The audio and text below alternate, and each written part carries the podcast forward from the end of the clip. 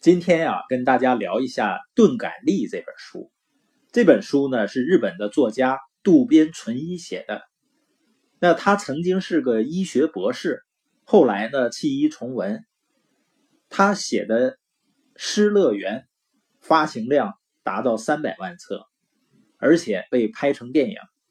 实际上，在我的生活中啊，因为我们的生活相对比较自由自在一些，所以有的朋友就问呢：“你能够生意做得不错，究竟是什么原因？”我思前想后呢，如果说要找出自己的一个优点或者优势的话，那就是比较迟钝。我跟他们说呢，我是属于扒锥子也扎不出血的那种人。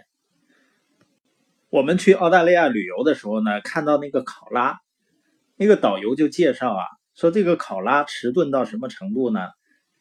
你上午在他耳边放一枪，他到下午呢才反应过来，才会回头看一下。所以从那以后呢，我爱人就有的时候管我也叫考拉。那对于迟钝呢或者木讷，人们都是一种负面的感觉，或者说是负面的评价。但是渡边淳一呢，他认为啊，钝感有的时候它也是一种才能。他说啊，你看各行各业的人当中啊，那些取得成功的人，都会拥有某种才华，而这背后呢，一定隐藏着钝感力。这个钝感力呢，它就是一种能够让人们的才华能够开花结果和发扬光大的力量。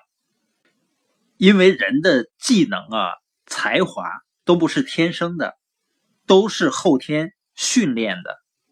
而你发现，只有那些对困难啊、对挫折迟钝的人，不是那么敏感的人，不是那么情绪化的人，他才有可能持续的向前走，然后训练自己的能力，最终呢才能脱颖而出。你发现同样一件事情啊。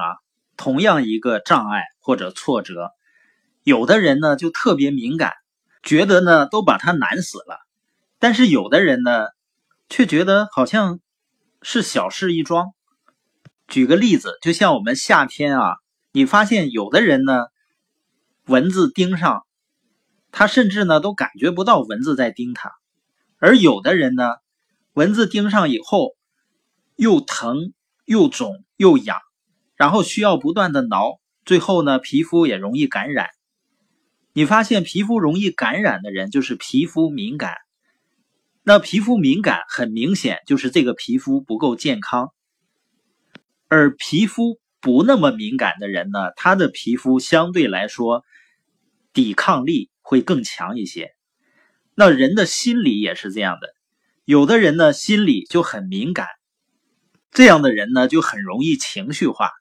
他不仅自己消极呢，他还会把消极的负能量去传递给周围的人。那钝感力呢？它有五个表现。第一个表现呢，就是迅速忘却不快的事儿，就是不愉快的事儿呢，转头就忘。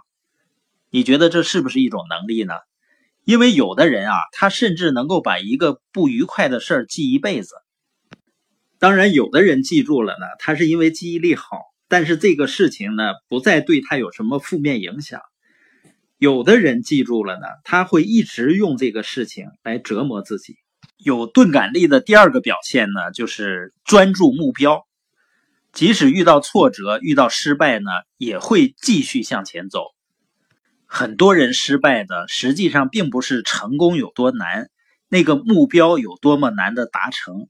而是呢，他对挫折太敏感，心智呢不成熟，就像一个没有长大的孩子一样。